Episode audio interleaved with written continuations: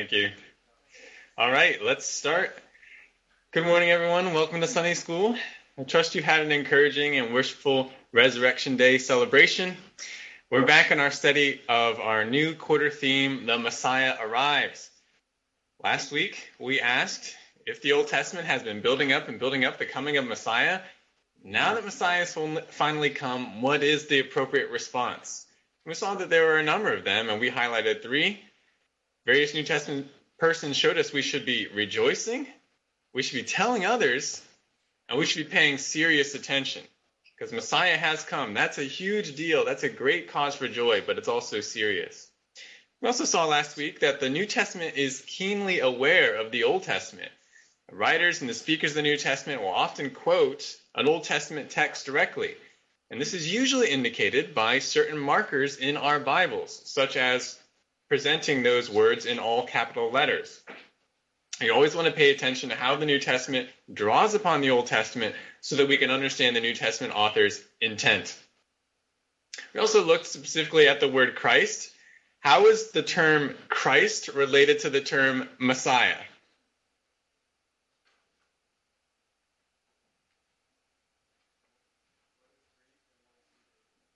That's right. So Christ is simply the word Messiah in Greek. They both mean anointed one, but Messiah comes from Hebrew and Christ comes from Greek. So we want to be aware of that. Any questions about what we talked about last time?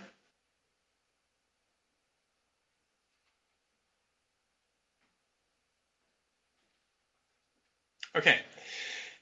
Now, before we move on in our study of the New Testament, we might ask, how do I know that the New Testament is true? Consider if someone asks you that question. In your mind right now, rehearse what you would say in reply. How do you know that the New Testament is true?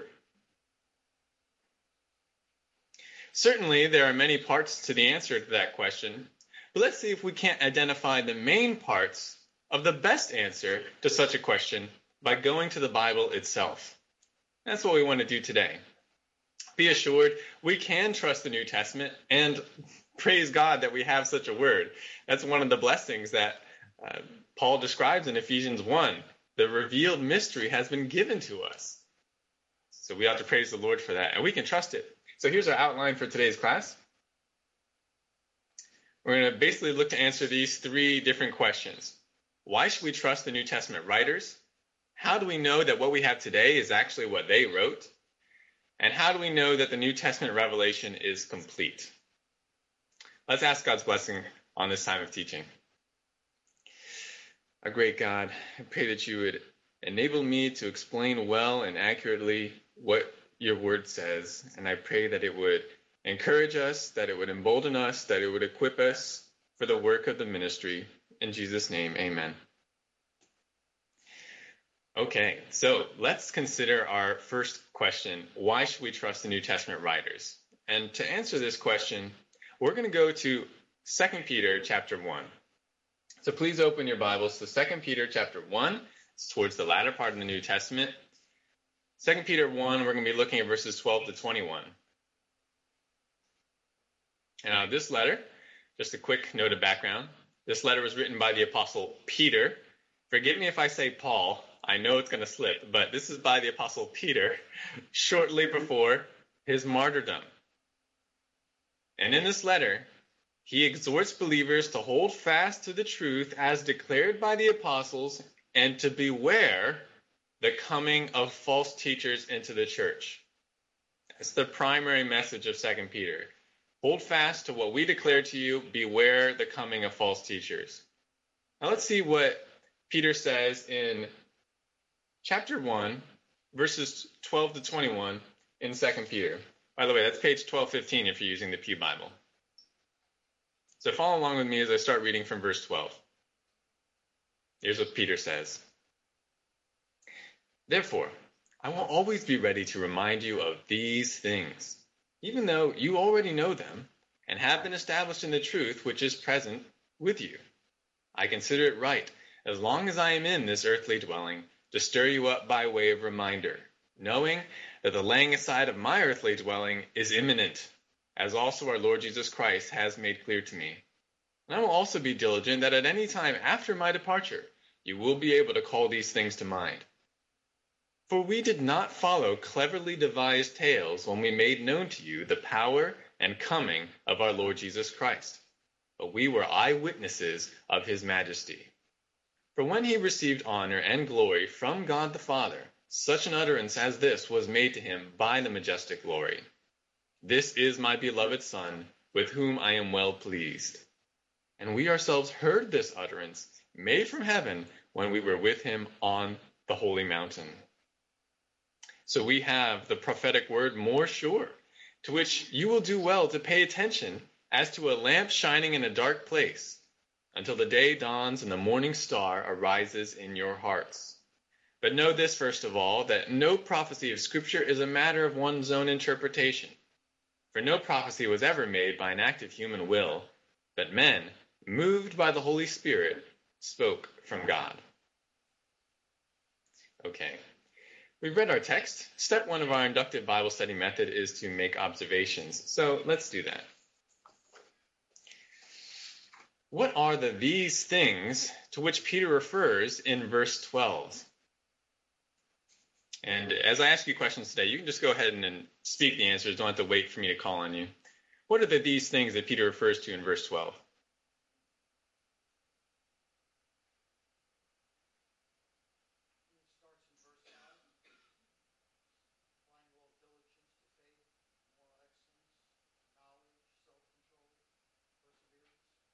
Right, that's definitely part of it. He's talking about how, based on the knowledge of God and the Lord Jesus Christ, they can add these qualities, or rather, the spirits can add these qualities to themselves. Really, it we know that it's referring to the section that came before. He's referring back to something, and I, I believe it goes back to verse 2 the knowledge of God and Jesus our Lord.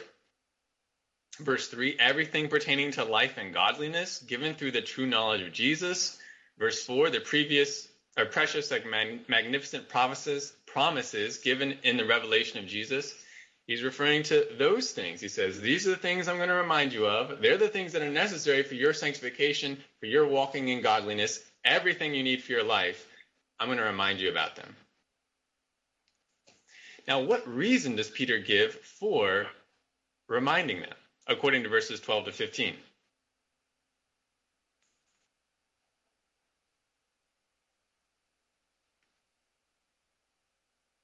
Why does he want to remind them? Yes, in the back, is that a hand? Is that Dwayne? Okay. Why does he feel the need, or why does he want to remind them? That's right. He says that the time of my departure is coming. I want to remind you so that after I depart, you'll be able to remember. And you've already uh, helped us understand the, the sense of that term departure. He's just euphemistically describing his own death. He says, I'm going to die soon. I, I want to remind you so that you know and can remember after I'm gone. Now, notice the shift from the use of the pronoun I to the pronoun we in verse 16. He says some things about this we. Now, who's the we? The antecedent is not directly given, but it is described. So notice what is said about this we in uh, verse 16 and following. He says, We made known to you, you believers, the power and coming of our Lord Jesus Christ. We were eyewitnesses of Jesus' majesty. We heard the utterance from heaven on the holy mountain, and we have the sure prophetic word. We'll come back to the identity of that we in just a moment.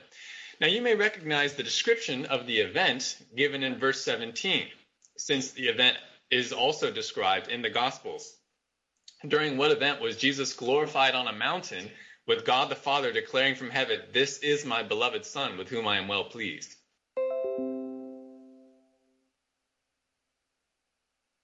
When did that happen in the Gospels?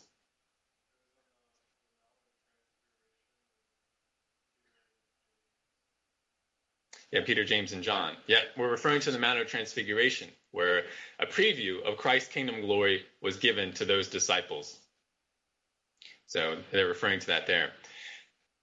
Now notice another pronoun shift in verse 19. Shift from we to you.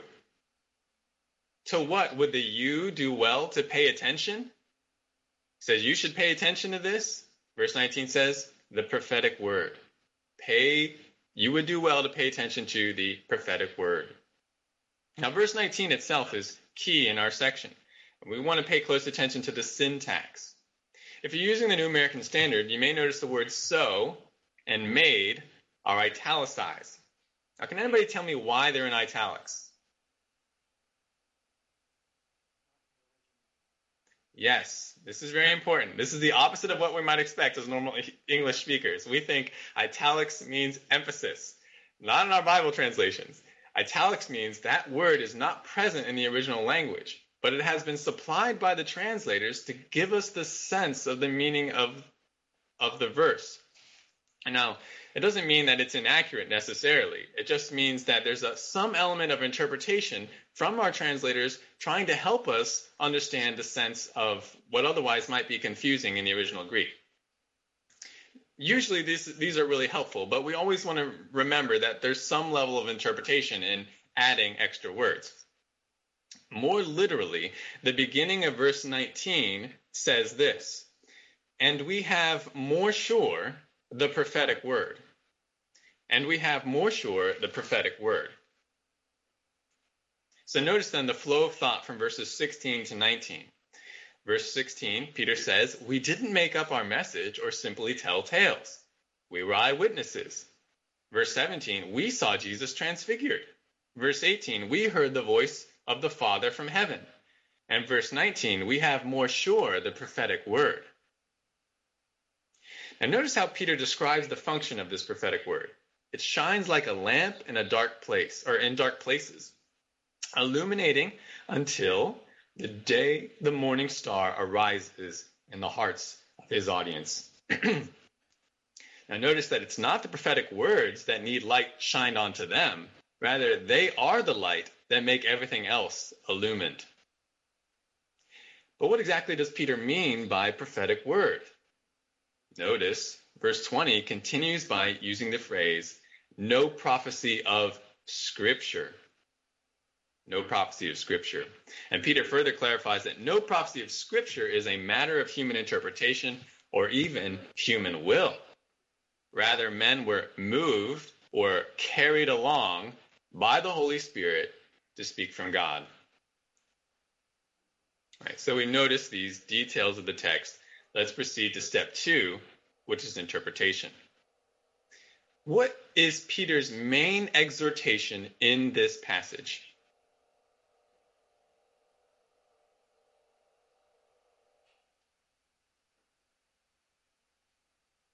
What is this all centering around? What idea?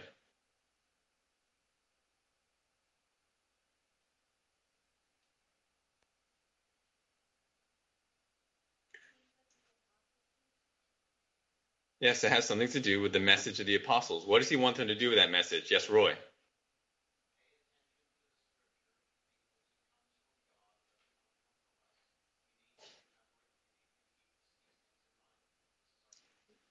Right. So it's all about remembering the apostles' teaching and clinging to it. And it's tied in with scripture. And we'll tease out that concept a little bit more. But he says, remember the, remember the teaching. I want to remind you because I'm not going to be around forever. So remember this teaching and hold fast to it. Now, we already talked about the departure. He says the laying aside of my earthly dwelling is imminent. He's talking about his death. And so we can see why he would want them to cling to his teaching. Who are the we in verses 16 to 19?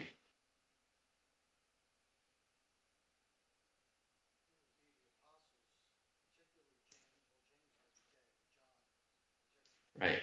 Right. So Peter Exactly, exactly. This has to be the apostles. They're the ones, even though they're not explicitly identified in the text, they are the only ones that fit the criteria.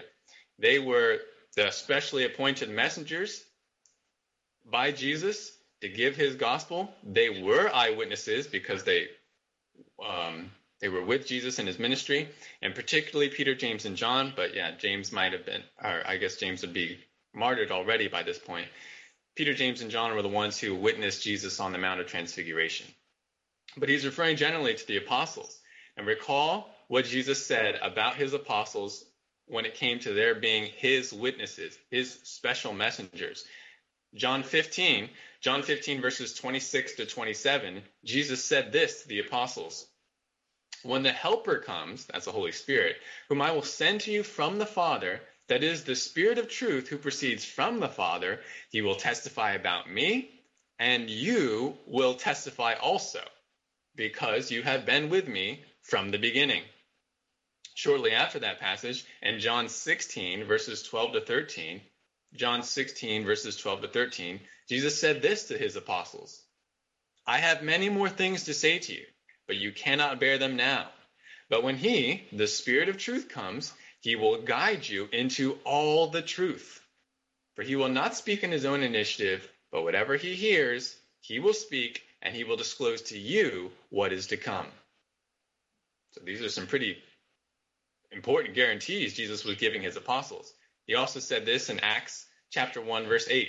Acts 1 verse 8, this is right before his ascension. It tells his apostles, "But you will receive power when the Holy Spirit has come upon you, and you shall be my witnesses, both in Jerusalem and in all Judea and Samaria, and even to the remotest part of the earth."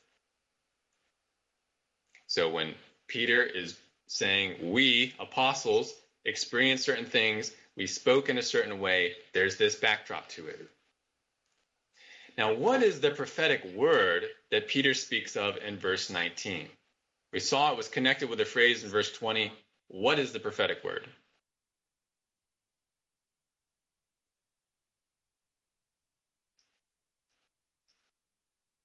It is the scriptures. It's the scriptures primarily the Old Testament scriptures. That would be the scriptures that everyone had. That would be where the prophets spoke.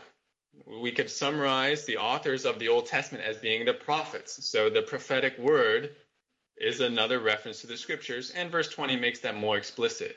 No prophecy of scripture.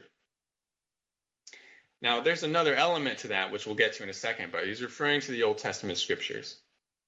Now, verse 19 itself is important, but we could translate it. Or was that a question, Danny? Okay. Verse 19 could be taken in different ways. And we're at least outline three options, and then I'll tell you which one I think is best. What does he mean by we have more sure the prophetic word? Well, option one, Peter is telling the believers that they can trust the Old Testament scriptures because of the eyewitness experience of the apostles with Jesus in the New Testament. So, in this view, the idea is that the Old Testament scriptures might not have been trustworthy before. You might not have been able to believe them before. But now, because of the experience of the apostles, now those scriptures have been made sure. Now they can be believed. Well, this sense would diminish the authority of scripture and elevate experience as a greater authority which, as we already seen, is the opposite of Paul's intent in this passage. He's saying, cling to the word, cling to our message. So that would make that wouldn't make sense for him to say, oh, by the way, you couldn't do it before without experience. Now that can't be the sense of verse 19. So let's look at the other two options. Option two. Peter is telling them that though the Old Testament scriptures were already worthy to be believed, the apostles' experience is further confirmation of the scripture's trustworthiness. So, in this view, the already sure scriptures were made more sure by the apostles' eyewitness testimony. All right, that's an option. And then option three Peter is telling the believers that though the apostles' eyewitness experiences do add credibility to the apostles' message, there is a more sure witness to the truth of what they declared, and it's the scriptures themselves. It's the Old Testament scriptures. So, in this sense, if we take this as the sense, scripture is specifically contrasted with experience as a more trustworthy foundation for knowledge. It says, yes, we had this experience, but there's something more sure. It's the prophetic word. I believe option three is our best choice here. As I said, the whole point of this passage is an exhortation for the people to hold fast to the apostles' teaching. If the word of the apostles is to be a foundation for believers uh, and to be an authority for truth, to be the authority for truth, then any other appeal to a, another authority outside the revelation of God would be to contradict the exhortation. In essence, Peter's argument is cling to the message we've given to you, since it accords perfectly with the previously revealed and totally trustworthy scripture of the Old Testament. Moreover, as I pointed out, the grammar of verse 19 does not need us to supply words like so or made more sure. Rather, the apostle says, and we have more sure the prophetic word. And we saw that the end of verse 19 says that it's scripture that illumines everything like a light, not experience, not even the experience of walking around with Jesus. Scripture is highlighted as the foremost authority and the foundation for truth. Now, even if we go with option two, we say, well, he's saying that it was already true, but it's been made more more uh, sure, it's been confirmed we could take the sense as an option too. But even if we do, we must acknowledge that, and I've sought to emphasize this in our Sunday school classes, the ultimate foundation for truth is not experience, not even the experience of walking around with Jesus. It's God Himself via His revelation. God must be the ultimate authority in our lives. He cannot lie. Therefore, His word must contain the same authority as he himself does. Appealing to any other authority over God's own word doesn't make logical sense. And I think we could even say it's blasphemous. Romans 3 4 says, Let God be found true, though every man be found a liar, as it is written, that you may be justified in your words and prevail when you are judged. You've heard me say this before, but it bears repeating. The scripture does not need outside proofs. It's self sufficient, it proves itself. When we read it, when we hear it, the Holy Spirit, and the Holy Spirit causes us to understand it, the word speaks to fundamental realities in our hearts. Those kind of realities that Romans 1 and 2 describe that God is the creator and he created me. I owe him worship and obedience. And God has given forth a righteous law and standard, but I've not met that standard. We know these things to be true. But apart from the, the working of the Spirit through His Word, we suppress that truth in unrighteousness. So, this is not to say that other parts of reality do not confirm the truthfulness of the Scriptures. They do. And they give us even more reason to believe and Um, more accountability for not believing. Peter says here the apostles were eyewitnesses. They were given supernatural ability to remember and communicate Christ's message. They had no reason to make up their message. They gained nothing for themselves by doing so, except suffering and martyrdom. But even without these extra supports, the word would still be true and demanding of our belief. Hebrews 4 says, as you know, the word is living and active. It cuts between the soul and spirit it convicts. It brings to our minds what our hearts already know is true. Now, the presuppositional apologist, we've talked about classical versus presuppositional apologetics, he would describe what I'm saying in this way God's word shows us fundamentally that no other worldview other than a biblical worldview can make sense of reality, especially the reality that we know in our hearts. Danny, do you still have a question?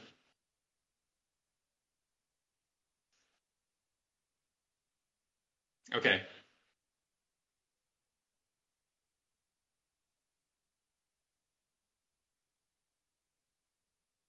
Mm-hmm. Well, we're actually just about to talk about that. So yeah, we'll, we'll deal with that question right now. There is a connection to something else besides the Old Testament scripture.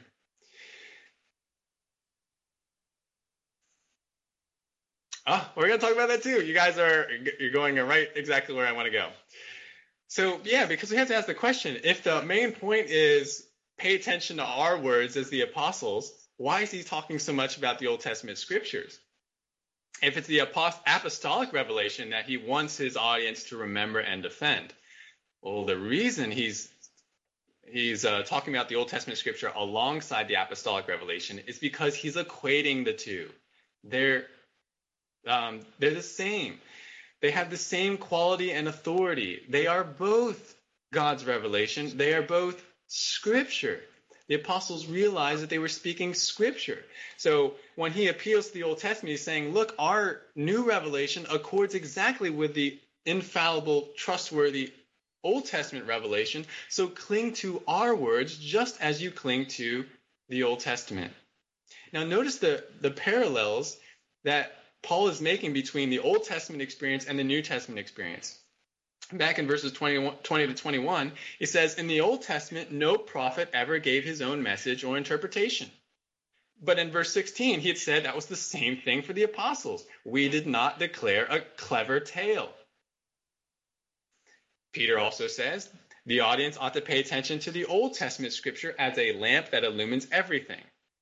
But back in verse 3, he said, The message that we gave you about Christ gives you everything that you need for life and godliness in the, the knowledge and power of Jesus. Also, in chapter 2, verse 1, we didn't read this verse, but we'll read it now. Look at what he says there. Chapter 2, verse 1 of 2 Peter. He says, But false prophets also arose among the people, just as there will also be false teachers among you who will secretly introduce destructive heresies, even denying the master who bought them, bringing swift destruction upon themselves. So we're seeing another parallel here. He says there were false prophets when God gave his authoritative Old Testament revelation. So now there will be false teachers now that God's new authoritative revelation has been given. And now, to get back to what you were saying, Steve, even at the end of this letter, we see a direct reference to the apostolic teaching being scripture. Look at 2 Peter 3, verses 15 to 17. 2 Peter 3, verses 15 to 17. He's giving an exhortation here, and he's going to mention the writings of Paul. Oh, look at verse 15. And regard the patience of our Lord as salvation yeah. Just as also our beloved brother Paul, according to the wisdom given him, wrote to you, as also in all his letters, speaking in them of these things, and which are some hard things to understand, which the untaught and unstable distort, as they do also the rest of the scriptures to their own destruction.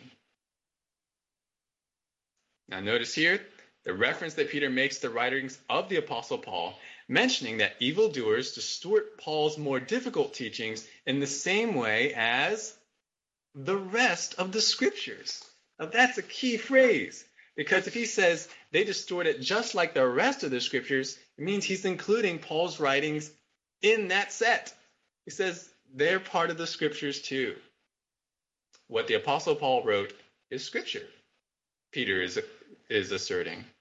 And if it's that apostle's message was scripture by the same principle. Peter's message, and certainly we align that with the rest of what he said in chapter 1, Peter's message is also scripture. The apostles knew they were writing scripture. Now to give you one more really striking example, consider 1 Timothy 5:18. Actually turn there. 1 Timothy 5:18. So just back up a little bit in your Bibles.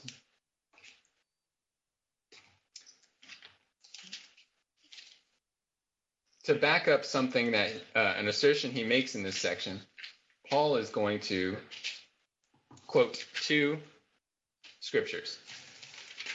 1 Timothy 5, verse 18. This is page 1189 in the Pew Bible. It's talking here about the compensation that elders in the church should receive, particularly those who teach. And this is what he says, verse 18 for the scripture says, You shall not muzzle the ox while he is threshing, and the laborer is worthy of his wages. So Paul is quoting scripture here with two references. And the first reference you might see in your Bible is written in all caps or small caps. and it's a reference to the Old Testament, Deuteronomy 25:4.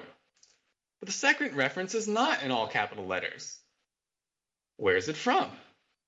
Well, if your Bible notes cross references, it should direct you to a New Testament passage, Luke chapter 10, verse 7, where Luke records the words of Jesus, For the laborer is worthy of his wages. Now that's pretty amazing. An apostle, Paul, acknowledges that one of his associates, Luke, has written scripture with the same authority and trustworthiness as what was written in the Old Testament. So he can refer to both, as the scripture says. So all of this is showing us that the New Testament writers knew that they were writing scripture. They and their associates, those under their oversight. So back in 2 Peter 1, when Peter directs his audience to cling to the prophetic word as the ultimate authority, as the lamp which illumines everything, he means not only the Old Testament, but also the New Testament, the words of the apostles. The two are both scripture. The testaments confirm each other and are both to be used as the lamp until the day dawns and the morning star rises in our hearts. By the way, when Peter uses those phrases, the day dawning, what day does Peter have in mind?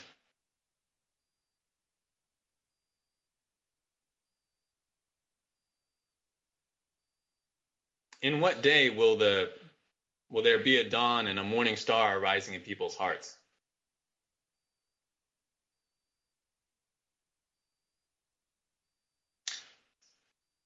Um, oh, what you're right, but what um, we can talk about salvation is taking place in various components. It's already taking place. It is taking place. It will take place.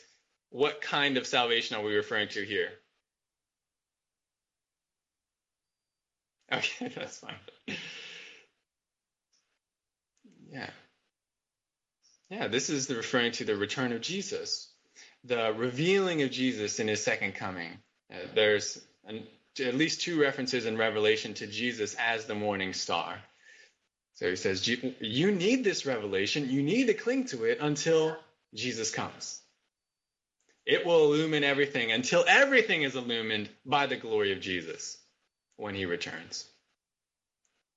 So here's the exhortation from Peter, both to his audience and to us. Until Jesus comes and bring his, brings his kingdom, we've got to cling to his word both in the Old and New Testaments as the foundation for truth. We've got to guard against false teachers, of whom Peter says, or rather, Peter does not say that they might come. He guarantees they will come, just like they did in the Old Testament. To sum up the argument then in this passage, we're asking Peter, why should we believe and hold fast to your message? He does say, we were eyewitnesses of Jesus' ministry. We saw his glorification we heard the confirming words of heaven. But more importantly, you can trust the self proving scriptures that foretold and confirm our message. And just as those in the past spoke God's message and not merely their own, so we, the apostles, have spoken to you God's new scripture to which you must hold fast as you do the Old Testament. So that's our first answer to our first question. How how can we trust the New Testament? But a related question if it's the apostles' words that is scripture and that we must cling to, how can we be sure that what was originally given to the apostles has been passed down accurately to us today? After all, it's been almost 2,000 years. How can we expect the word to last?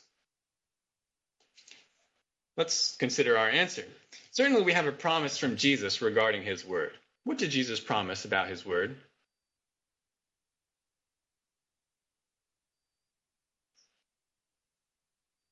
Very good. Matthew 24, 35, also quoted in the other two Gospels. He says, My words will not pass away. But how is this promise worked out in history? Well, I'm going to describe briefly the process that has taken place. We've talked about this before, back in year one, quarter one, I think, uh, when we were talking about the Bible in general. But let's remember again how we actually receive the scriptures.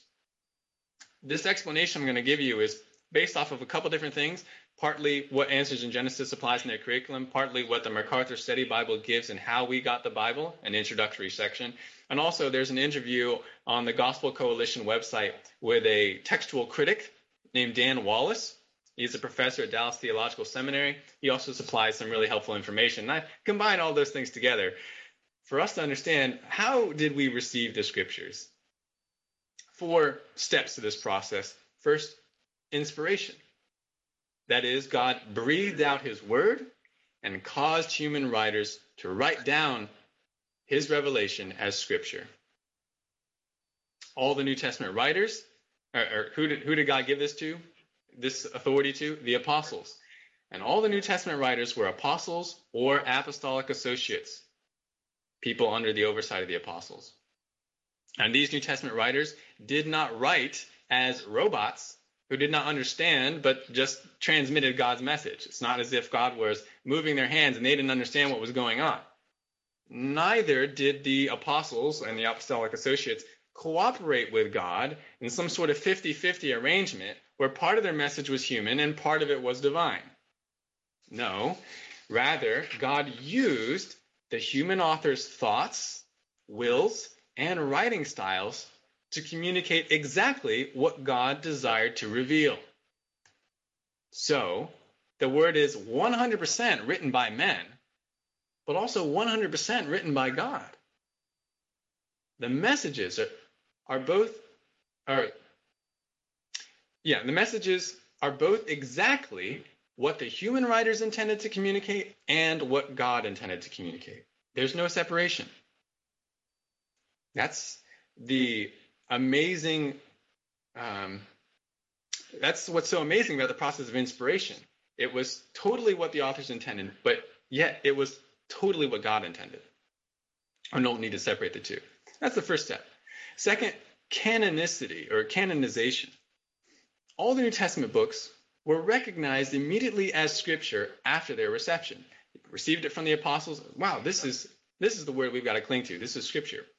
But in the centuries after 100 AD, when all the writings of the Bible had been finished, some Christians began to question whether certain books really were part of the New Testament, the new revelation from God, whether they were part of the canon, or whether certain other books ought to be added to the canon written by other people. Canon, by the way, just refers to a recognized and established set. So when we talk about the canon of the New Testament, the canon of Scripture, we're talking about the set of inspired books from God. Over most of the books of the New Testament in these first couple centuries after the Bible was written, there was no debate. Most of the books were recognized by all. But certain books were intensely scrutinized. And those who were studying them, the different church leaders and Christians, they were asking three primary questions. First, was it written by an apostle or an apostolic associate? Because they're the ones that God commissioned. Number two, does it agree with other already recognized scriptures? That goes back to our passage, right? And then number three, is there general agreement among Christians that the work is inspired? Have other people come to the same conclusion that I have that yes, this is from an apostle, yes, it agrees with other scriptures? So there was this discussion, there was this studying. By the 300s and 400s AD, the debate was over. All the New Testament books, there was no no more discussion or there was there was largely no more discussion. The 27 books that we have in the New Testament were universally recognized as inspired scripture. Now note that there was no single church council that established which books belonged to the New Testament. It wasn't in the Council of Nicaea, it wasn't in any other council. It was a process. It was a process of recognition that played out among the studies and discussions of various church leaders all over the Mediterranean over the first few centuries. Like I said, most of the works were not debated, and all the works were recognized as scripture initially, but there was some subsequent discussion. But the work, the canon was established um, by the 300s and the 400s. At the same time as the second step, there was another step taking place, and that is preservation. Preservation refers to the process of copying the scriptures so that they can be passed down and disseminated in the coming generations. And the original writings were written on papyri or treated animal skins. And these materials don't necessarily last forever, especially papyri, which deteriorates quite easily. I mean, it's just paper or something similar to paper. So copying the original letters and books of the apostles was essential. And there were no printing presses at that time, which means copying had to be done by hand. And we call handwritten documents manuscripts. You had to copy the manuscripts by hand.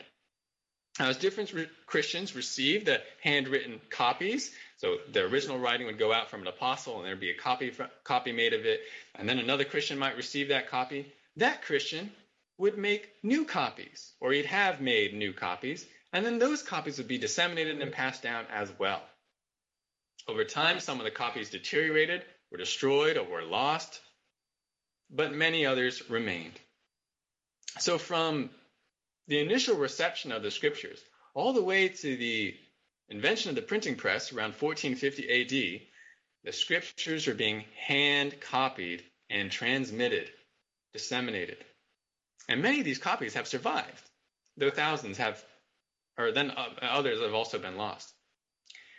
Today, we have uncovered over 5,800 partial and full copied manuscripts of the New Testament books. Most of these copies are from after the year 1000 AD, but some of these copies are so early that they're within 25 to 50 years of the original text. Very or copies written very shortly after the actual work itself. The size of these manuscripts varies. Some contain only a verse or two, like the one that I have pictured for you, just a fragment of a verse. But the average size of a copied New Testament manuscript is over 450 pages. So big chunks of text. But these are just copies of the original Greek. Remember, the New Testament is written in Koine Greek. We also have around 10,000 manuscripts of the New Testament translated in Latin, and another 9,000 in various other languages like Coptic, Armenian, and Syrian. So tons of ancient and medieval copies of the New Testament. If we compare this number of manuscripts with other surviving manuscripts from around this time, like from other Greco Roman writers, the difference is quite stark. The average Greco Roman author has 1,000 times less surviving manuscripts than those for the New Testament. And of the manuscripts that do survive for these other authors, on average, they are no earlier than about 500 years after the work's original writing.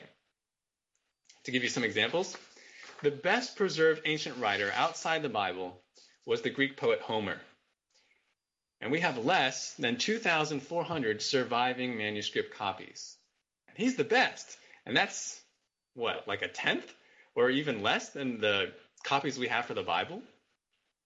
To give you another example, on the opposite end, Tacitus, you may have heard of him, first century Roman historian. He has a grand total of three surviving manuscripts. and none of them are from before the year 900 AD.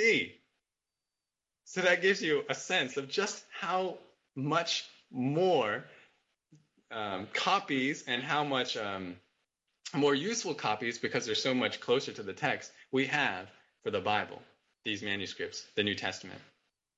Now, part of this process of preservation is not simply the copying, but also textual criticism. Now, what is textual criticism? Well, textual criticism is the science of comparing copies of a text with each other and then noting the variations in those copies in order to accurately reconstruct the original text. Don't confuse textual criticism, which is a good thing, with what is called higher criticism, higher criticism of the Bible. Higher criticism is not good. Higher criticism tries to, tries to use man's wisdom to prove that the Bible is not true. Oh, Moses didn't really write this, or oh, this was redacted, this was edited. That's what higher criticism does. Textual criticism uses manuscript comparison to prove what the original form of the biblical text was. What does this process look like? What does textual criticism look like? Let me give you a simple example. Let's say we have the following three sentences. They're all copies of an original sentence. Take a look at them. By comparing these three sentences, it's relatively straightforward to see what the original sentence, original sentence was. What must have been the original sentence on which these three copies are based?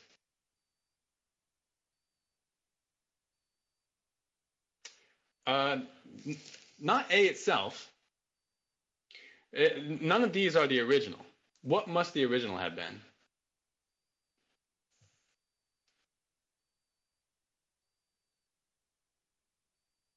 I think I heard someone say it. Justin Justin took his friends to the beach. You can see slight variations within these three. None of them are exactly that, but they they share commonalities. And it's based on those commonalities and, and minus the differences that we come back to the original. These are the kinds of variants that we see in biblical manuscripts.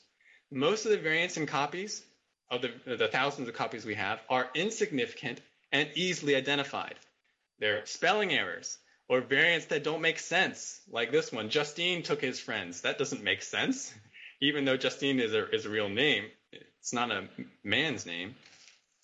So they're spelling errors, variants that don't make sense, or variants that don't substantially change the meaning of the text, like using the word shore instead of beach.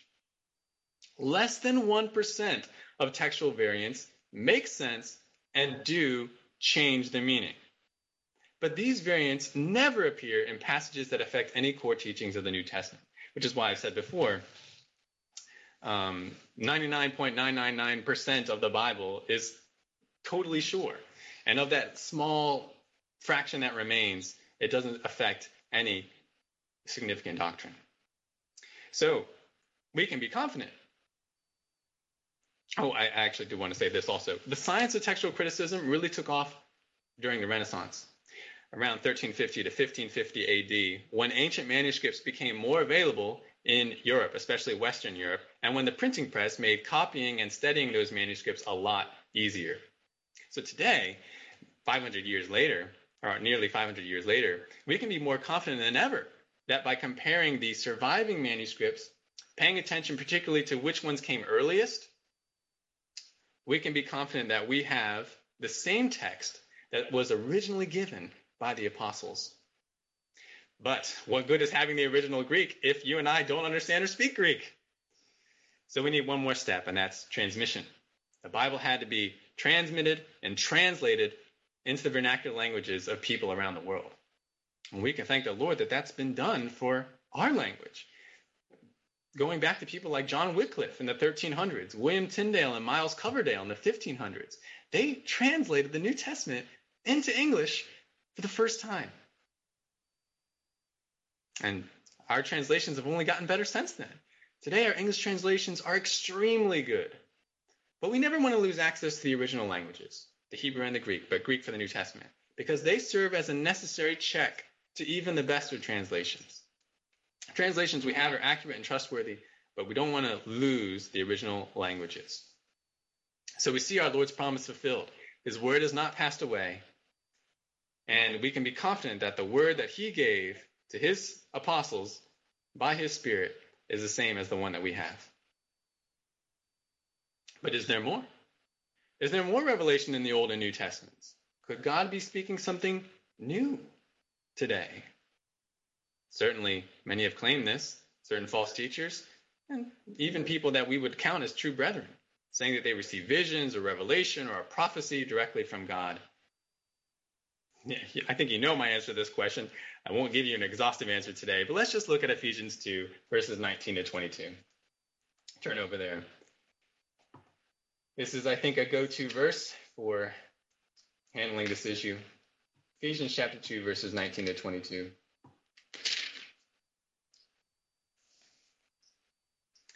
Just in context, Paul speaking to Gentiles, talking about that they are now included in God's salvation plans. They are inheritors just like the Jews. This is what he says in verses 19 to 22. So then, you are no longer strangers and aliens but you are fellow citizens with the saints and are of God's household, having been built on the foundation of the apostles and prophets, Christ Jesus himself being the cornerstone, in whom the whole building being fitted together is growing into a holy temple in the Lord, in whom you also are being built together into a dwelling of God in the Spirit. Uh, this section, verse 20, is the one I want to highlight. The Gentile believers, it says, have been built on what? the foundation of the apostles and prophets, those two groups provided the foundation that they're now being built on. So the foundation has already been laid. The other work of building is happening now. Foundation's complete. So then, what further need is there of new apostles and prophets? Those who would give further revelation? There is none. That was the role of the apostles and prophets to provide the foundation. There, therefore, is no need for further revelation. And this makes sense with what we saw in 2 Peter chapter 1, right? Peter didn't say, I'm about to die, so perk up your ears from my apostolic successor. Listen to whatever revelation God gives him. No, that's not what Peter said. instead, he said, I want to remind you of the truths I taught you so that when I'm gone, you can remember them and you can defend them from those who claim to have a new teaching. This is what we're still to do today. Rather than look for or accept a new revelation, Peter says, Be on guard. Hold fast to what you were given. Guard against any sort of new revelation from God, supposed revelation from God. Now, that's all I'll say on the subject right now, but we did do two whole lessons on this subject back at the beginning of the course. So if you go back to our year one, quarter one lessons, God's Word is complete, and don't change God's Word, you can find more information there.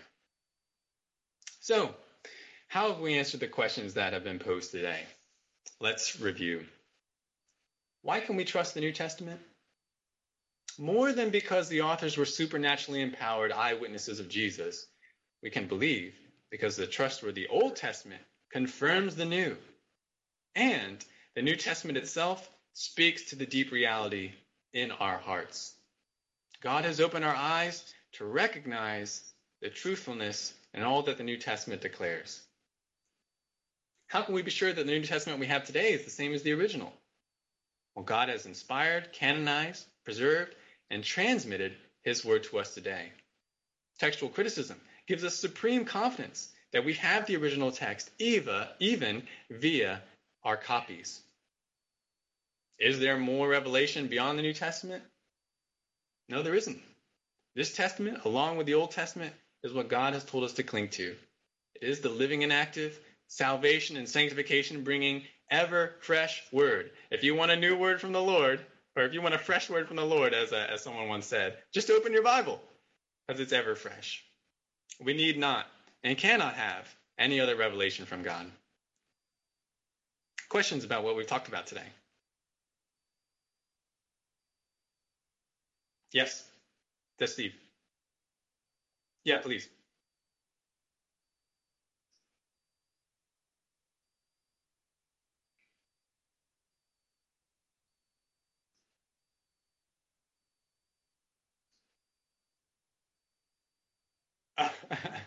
all right. Well, uh, if you remember, oh, go ahead.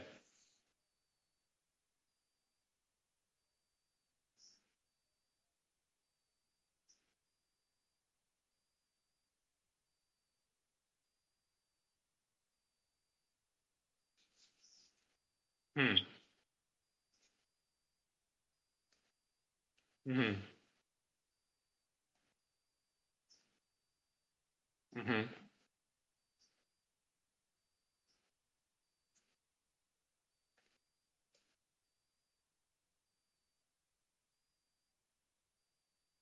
Hmm. Hmm.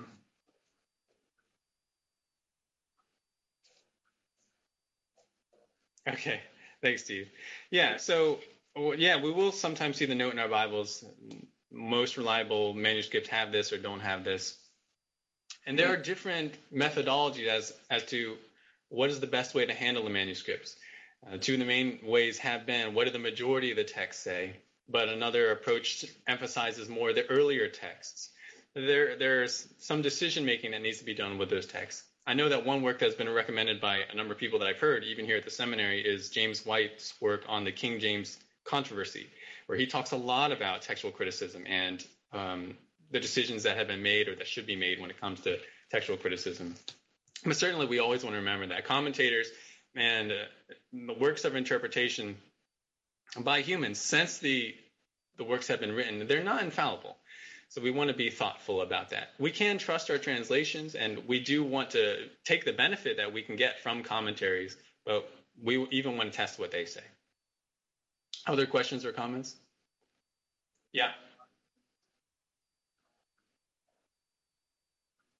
Mm-hmm.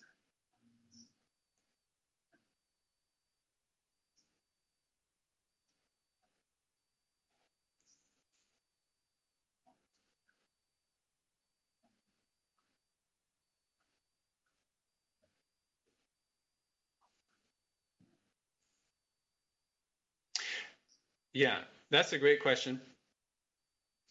Uh, I'll just repeat it briefly. So Revelation talks about don't add to this prophecy. If you do, you add curses. If you if you take away, you're taking away your blessings and your your spot in the New Jerusalem. And that's often been used as a way to say, look, the New Testament canon is closed, but Mormons and others might say, well, there were similar things said in the Old Testament, and there's been new revelation since then.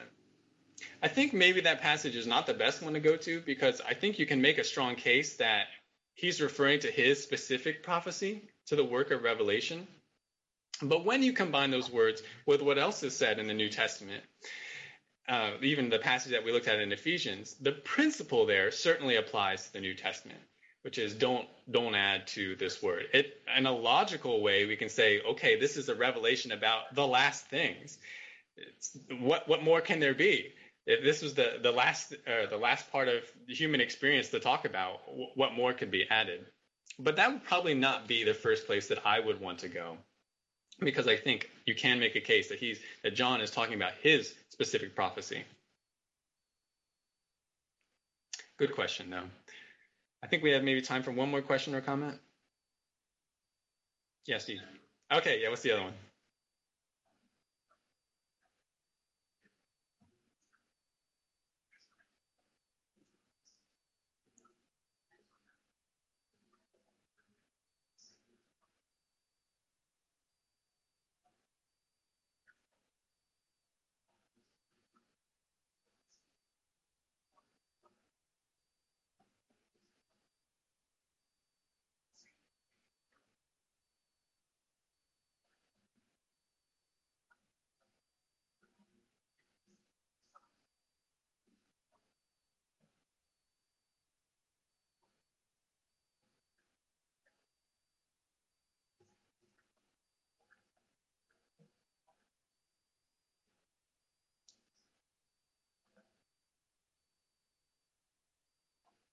Yeah, thanks, Steve. That's that's really useful. Yeah, even in the, the studies in archaeology that's done with ancient texts, we might find a piece or a whole book of the New Testament right alongside other books. Just because they're there in that context doesn't mean that they were all accorded the same authority at that time. Certainly, we can see an example of this with the Apocrypha.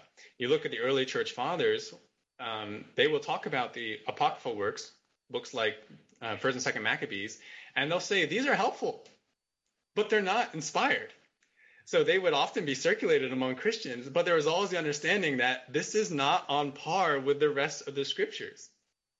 Now, some people looked at that combination, and the Catholic Church eventually did this, and they say, wait a second, we think that they are on par because they were always circulating together. But that wasn't the case. And even people in the early church were explicit about that. Jerome, ironically, most explicit in his translation of the Vulgate, where he gave the Apocrypha as part of the his Bible translation, moving from the original languages into Latin, he included the Apocrypha with a preface that says this is not scripture.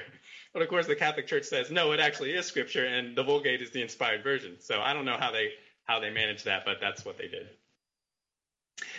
All right, so that's it for today.